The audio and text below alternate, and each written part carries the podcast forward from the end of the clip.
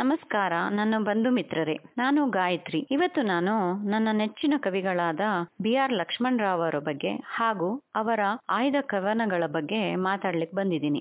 ಅವರು ಪ್ರಾಧ್ಯಾಪಕರಾಗಿ ವೃತ್ತಿ ಜೀವನವನ್ನು ಕಳೆದಂತವರು ಹಾಗೂ ಅವರ ಹುಟ್ಟೂರು ಚಿಂತಾಮಣಿ. ಈಗ ರಿಟೈರ್ಡ್ ಆಗಿ ಬೆಂಗಳೂರಲ್ಲೇ ಇದ್ದಾರೆ.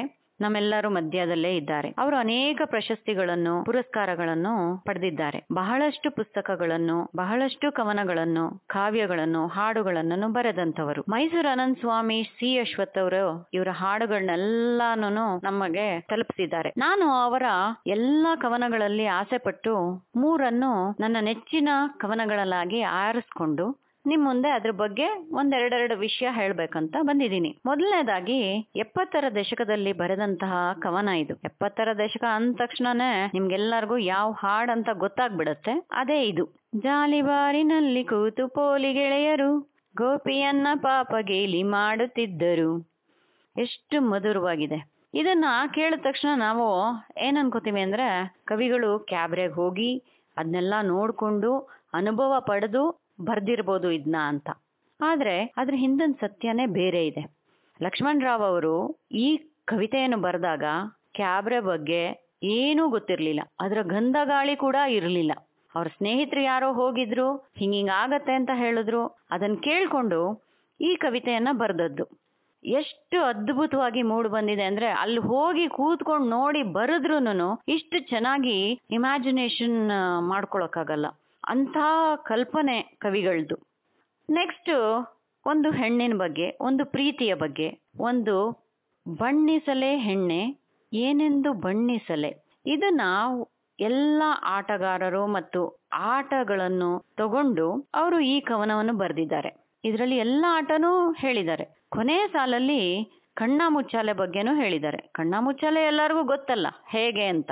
ಅದನ್ನ ತಂ ಅದನ್ನ ಪ್ರೀತಿಗೆ ಹೋಲಿಸಿರೋದು. ನಾಲ್ಕು ಸಾಲಿದೆ, ಅದು ನಮ್ಮ ಅಂತರಾಳವನ್ನು ಮುಟ್ಟಿ ಕಣ್ಣಲ್ಲಿ ನೀರು ತರೋ ಅಂತದ್ದು ಅಂದ್ರೆ ಪ್ರೀತಿ ಮಾಡ್ಲೇಬೇಕು ಅಂತ ಇಲ್ಲ, ಅಥವಾ ಅದ್ರ ನೋವು ಅನುಭವಿಸ್ಬೇಕು ಅಂತ ಅಲ್ಲ. ಆ ಅನುಭವವನ್ನು ಪಡೆಯುವಂಥದ್ದು. ಇದೇ ಕವಿಗಳದು ಮಹತ್ವ. ಇದೇ ಈ ಕವಿಗಳ ಮಹತ್ವ. ಹೇಗೆ ಕವಿ, ಅವರ ಪದಗಳಲ್ಲಿ ನಮ್ಮನ್ನ ಬಂದಿಯಾಗಿ ಮಾಡಿಟ್ಕೋತಾರೆ? ಅಂತ. ಈ ನಾಲ್ಕು ಲೈನ್ ಏನಂದ್ರೆ, ಉಳಿಸಿ ಹೋದೆಯ ನನಗೆ ಮುಗಿಯದ ಹುಡುಕಾಟ. ಒಲವೇ ನೀನಲ್ಲಿ, ಇನ್ಯಾವ ಹೆಣ್ಣಿನಲ್ಲಿ. ಎಷ್ಟು ಅದ್ಭುತವಾಗಿದೆ. ಈ ಪೂರ್ತಿ ಹಾಡು ಕೇಳಿದಾಗ ಇದ್ರದ್ದು ಭಾವಾರ್ಥ ಗೊತ್ತಾಗುತ್ತೆ. ಮತ್ತು ಮೂರನೇದಾಗಿ, ಅಮ್ಮ ನಿನ್ನ ಎದೆಯಾಳದಲ್ಲಿ ಗಾಳಕ್ಕೆ ಸಿಕ್ಕ ಮೀನು, ಮಿಡುಕಾಡುತ್ತಿರುವೆ ನಾನು. ಎಷ್ಟು ಭಾವನಾತ್ಮಕವಾದ ಕವಿತೆ ಇದು. ಎಷ್ಟು ಮನಕ್ಕೆ ಹಿತ ಕೊಡುತ್ತೆ ಅಂದ್ರೆ ಅಷ್ಟು ಇದಾಗಿದೆ. ಕವಿಗಳು ಒಬ್ರೆ, ಒಬ್ಬನೇ ವ್ಯಕ್ತಿ, ಬೇರೆ ಬೇರೆ ಸನ್ನಿವೇಶಗಳು. ಒಂದು ಹೆಣ್ಣನ್ ಬಗ್ಗೆ, ಒಂದು ಅಮ್ಮನ ಬಗ್ಗೆ, ಒಂದು ಬಾರ್ ಬಗ್ಗೆ ಒಬ್ಬನೇ ವ್ಯಕ್ತಿ ಹೇಗೆ ಬರೆಯಕ್ ಸಾಧ್ಯ? ಎಂತಹ ಚಾತುರ್ಯ ಇದೆ ಅವರ ಪದಗಳಲ್ಲಿ? ಈ ತರ ಕವಿಗಳ ಮಧ್ಯೆ ನಾವಿದ್ದೀವಿ ಅಂದ್ರೆ ಬಹಳ ಪುಣ್ಯ ಮಾಡಿದೀವಿ. ಮತ್ತೆ ಬಹಳ ಹೆಮ್ಮೆ ಕೂಡ. ಇದೆಲ್ಲ ಯಾಕೆ ಹೇಳ್ತಾ ಇದ್ದೀನಿ ಅಂದ್ರೆ, ಮುಂದೆ ನಾನು ನಿಮಗೆ ಮಾಡ್ಕೊಳ್ಳೋ ಮನವಿ ಇಷ್ಟೆ. ನಾವು ಪೋಷಕರಾಗಿ ಯುವ ಪೀಳಿಗೆಗೆ ಏನು ಕೊಡುಗೆ ಕೊಡ್ಬೋದು ಅನ್ನೋದು.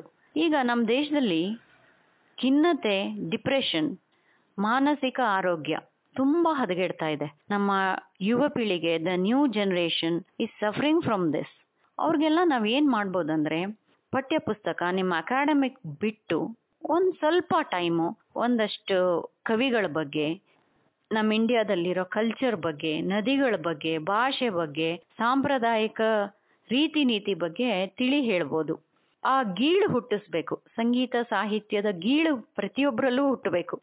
ಆಗ ಖಿನ್ನತೆಗೆ ಒಂದು ಕಡಿವಾಣ ಹಾಕಬಹುದು ನಮ್ಮ ಯುವ ಪೀಳಿಗೆ ಬೇರೆ ರೀತಿನಲ್ಲೇ ಹೋಗ್ತಾರೆ ಅವಾಗ.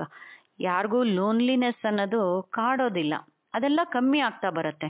ಇಂತಹ ಪರಿಚಯಗಳನ್ನ ನಾವು ಪೋಷಕರಾಗಿ, ಹಿರಿಯರಾಗಿ ನಮ್ಮ ಯುವ ಪೀಳಿಗೆಗೆ ಮಾಡಿಕೊಡ್ಬೇಕು.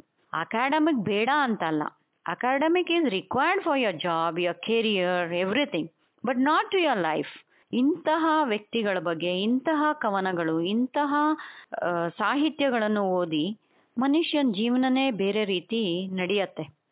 ಇದಿಷ್ಟು ನಾನು ಹೇಳ್ಬೋದು. ಇದಾದ್ಮೇಲೆ ನಾನು ಮುಂದಿನ ನನ್ನ ಸಂಚಿಕೆಯಲ್ಲಿ ಬೇಕಾದಷ್ಟು ವಿಷಯಗಳೊಂದಿಗೆ ಇನ್ನೊಬ್ಬ ಸಾಹಿತಿ ಅಥವಾ ಇನ್ನೋರ್ವ ವ್ಯಕ್ತಿಯ ಬಗ್ಗೆ ಮಾತಾಡ್ತೀನಿ. ಈಗ ಇದ್ರ ಬಗ್ಗೆ ನಿಮ್ಮ ಅನಿಸಿಕೆಯನ್ನು ನನಗೆ ತಿಳಿಸಿ. ಎರಡು ಹಾಡೊಂದು ಲಿಂಕನ್ನು ನಾನು ಕೆಳಗಡೆ ಕಳಿಸಿದ್ದೀನಿ. You can send your comments both positive and negative appreciate both ಹಾಗೆ my sincere thanks to mister Swaminath who supported me to complete this podcast.